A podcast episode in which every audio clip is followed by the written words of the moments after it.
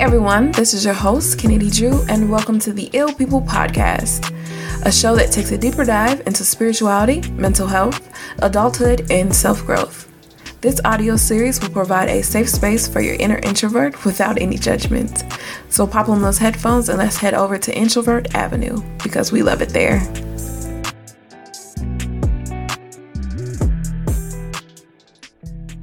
Hey, y'all, and welcome back to another episode of the Ew People Podcast. This is your host, Ken, and today's episode is called P.S. You Were Wrong. And before we get started, I want to let you guys know that we got some more journals on Amazon. So we have some for the men too, because the men did get a little bit jealous. So, um, yeah, go ahead and order some, y'all. It's in the link in our bio on our Instagram page, and that is at Ew People the Podcast. And you know, Christmas time coming around, so go ahead and you know do some Christmas shopping, early Christmas shopping, right? Okay, so let's go ahead and get to the regularly scheduled program. Blah, blah, blah. In this episode, we are going to talk about people pleasing and how outdated it is because the majority of people are inherently a little weird, right? And don't know what they want in most cases and don't even know what they want for dinner, type of thing. So, the fact that people pleasing is a way to essentially bend to the needs of other people who don't know what they want or who they are is only a destination for your own demise.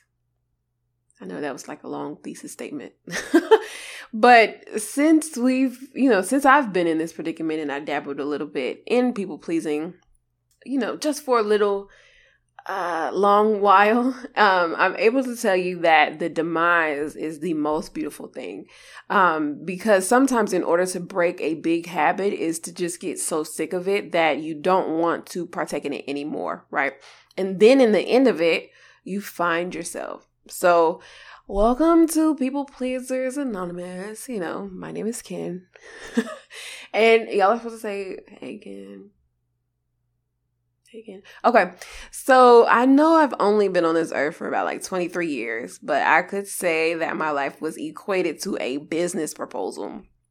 Now, not in any way, shape, or form that my life is a business proposal.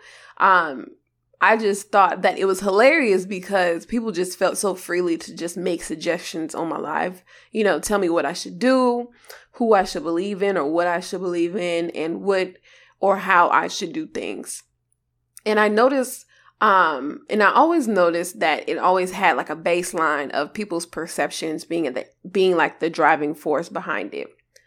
Now, when I was a child, I was very blunt. I was very blunt. I mean, you know, what could you expect from, you know, a Sagittarius child uh, with a Virgo Mars? You know, I was two things blunt and accurate, you know. However, when I was younger, I never really took into account of people's feelings. Um, but in my defense, kids had the exception to talk about anything. And the kids could talk about their moms like not having cars and it'd be funny. And you know, they get a free pass. But Ken did not get a free pass because Ken was not like any other child. Ken's parents both taught Ken two important things. Her dad taught her the importance of strategy because he was a strategist. And I you know, I think I said that right. Um, and kids, Ken's mom taught her the importance of relationships, and you know, she is now a socialite. So, uh, since Ken was very smart, we established this already. She recognized the perfect solution that incorporated both aspects that both her parents taught her, and it was called people pleasing. Now we all know that the concept is nothing new, but I did manage this concept in different ways. So, those ways being me becoming an analyst. And I was able to develop this sense of hypervigilance. And basically, what that means is just I was an observer. I was able to tell you what was wrong with you before you even knew what was wrong with you. And then, after being an analyst, I became very mutable or adaptable for a couple years because the logic in my mind was to go less against the grain as much as possible. You know, just how water does. You know, water flows through everything, through the cracks and crevices and whatnot. And if people was the key to living a fulfilling life, then that was what I was willing to do. But as the years goes on, I went to college and I started to grow into myself a lot more and I started to see that no matter what you did, anyone can always have the potential to be the villain in someone else's eyes. And that is a definite truth that we all have to face. Now, as human beings, we can be wrong, you know, myself included. But whenever I would really think about it, it can be like the simplest things that could rub people the wrong way. Like, say I didn't have my contacts in and I forgot my glasses at home and I really couldn't see for real. And I passed by someone I knew, you know, and I didn't say anything because I can't see. But, you know, the other person didn't know. And so now the other person created this whole narrative talking about, yeah, Ken's different. She acting like she ain't see nobody, you know, rah, rah, rah. And so I just want to ask you guys, like, whose side are you picking? And I'm going to give you guys a couple seconds. Mm-hmm. Okay, great. I hope you said nobody because that was the answer. And ain't no way I'm to be upset with somebody for thinking that way because that was their perception of me in that moment.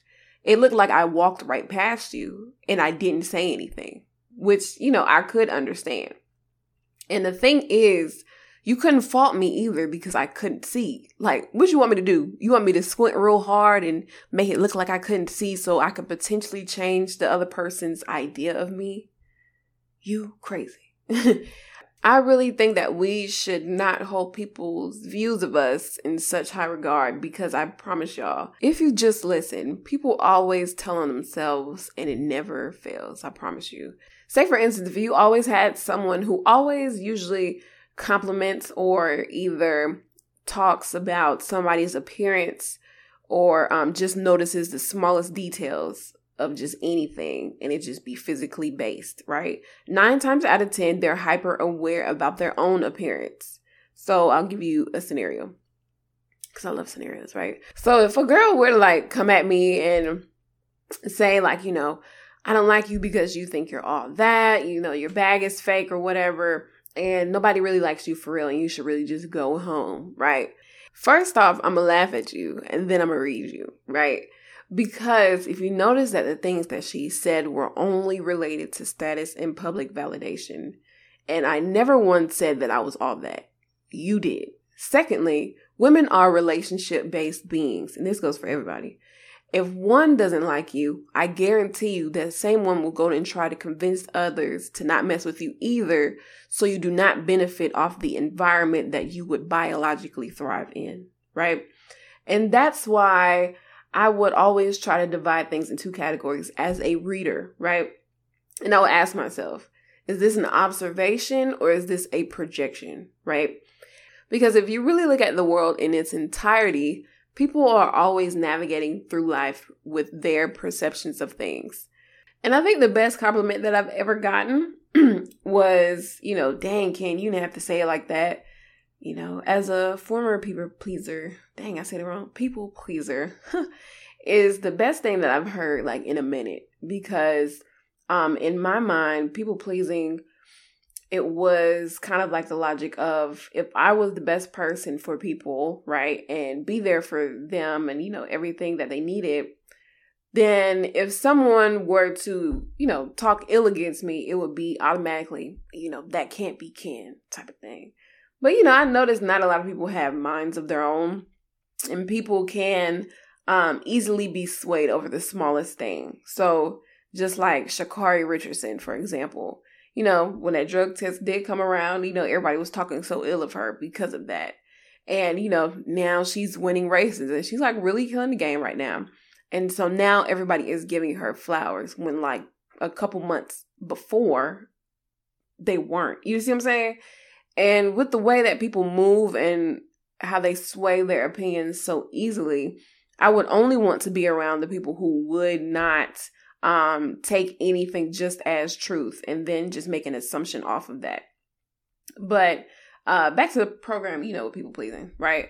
So now um, people pleasing might not sound like a selfless concept because we are essentially being the most palatable, you know, cooperative and less difficult person to others. Sometimes even at our own expense, right? But what if I told you that, you know, that was a manipulative tactic to essentially control other people's perceptions of you? And I'm like, oh my gosh, Ken, like, How's it manipulative when I'm the one that's drained and you know because you putting that work in, you know what I mean? You was thinking big, but you wasn't thinking smart, right? So now the logical approach, in my opinion, is to look at the mechanics of things. If 100 people are in a room, and let's say, you know, like 80 people genuinely like you, right? And now out of that 80 people, um, some of them could articulate that they simply like you because some of those traits like beauty, humor, and like how you carry yourself actually aligns with theirs, right? So basically, they can see a little bit of themselves in you. So that's how people usually get mentors, uh, friends, you know, favorites, and so on. Also, in that 80, there are people, um, there are some people that actually admire those traits in you. And usually, when people admire, they usually would like to have those traits in themselves. So, we could see two sides, right? One side um, having those traits and seeing those similarities, but then the other not having those traits and admiring about what they wish they could have, right? So then we have that other 20. There are going to be uh, people who do the exact same thing that the people who like you do, right? The people who admire you and the um, people seeing the same things in you, you know, that they see in themselves. However, um, those same things are the things that they don't like about themselves, right? And then on the other side, you know, that admiration part, um, you know, could turn into envy very quickly. And since people are, you know, very predictable, you can just see how things are going to go past then, right? So in envy, there's always a pedestal um, that is put there, right? And most likely you're on that pedestal, you know, so then people can then tear you down after that. Because how can people tear you down if you're not above? You know what I mean? And so, yeah, you know, people always say the phrase of, um, yeah, she thinks she's all that. And like, yeah, except nobody actually said that. You know, the person did. And everything that you said after that was everything that you wanted to be recognized for, right? Because, you know, surprise, everybody is you, right? And we're on the last part of that because now um, about five people that I didn't tell you guys about is in that 20 and they didn't choose or pick sides at all because they are the observers and which are my favorite group um, of people because they see things for what it is and sometimes in order for them to uh, get to that state of observation they had to be hyper vigilant at some point in their life and more times often than not um, it was essential for their survival so essentially gauging the dynamic in the room uh, body language, how pe- other people receive you, how you interact, and how you carry yourself. These are the type of people that would um, come and ask you your half of the story if something were to go down, or people who want to get the entire picture before picking sides, or even if they want to pick sides. Now, on the downside, uh, people in this group yeah, for the downside for the people in this group, there isn't a lot of them, which is very sad. Um, so now, out of my example, uh, what would you think would be the most effective way of navigating through all this BS? I'll give you some seconds. Okay. Um, I hope you thought the answer was to be your authentic self because trying to sway other people's perception of you um, would be exhausting, right? And if, you know, your answer was close, you know, I'll give you some points. You know, one points for you, uh, zero for the question. So, um, when I said, P.S., you were wrong about relying on people's idea of you, I meant it. And this episode, you know, kind of just popped up in my mind, so I knew somebody needed it. so, um, thanks, guys. I'll see you in the next one.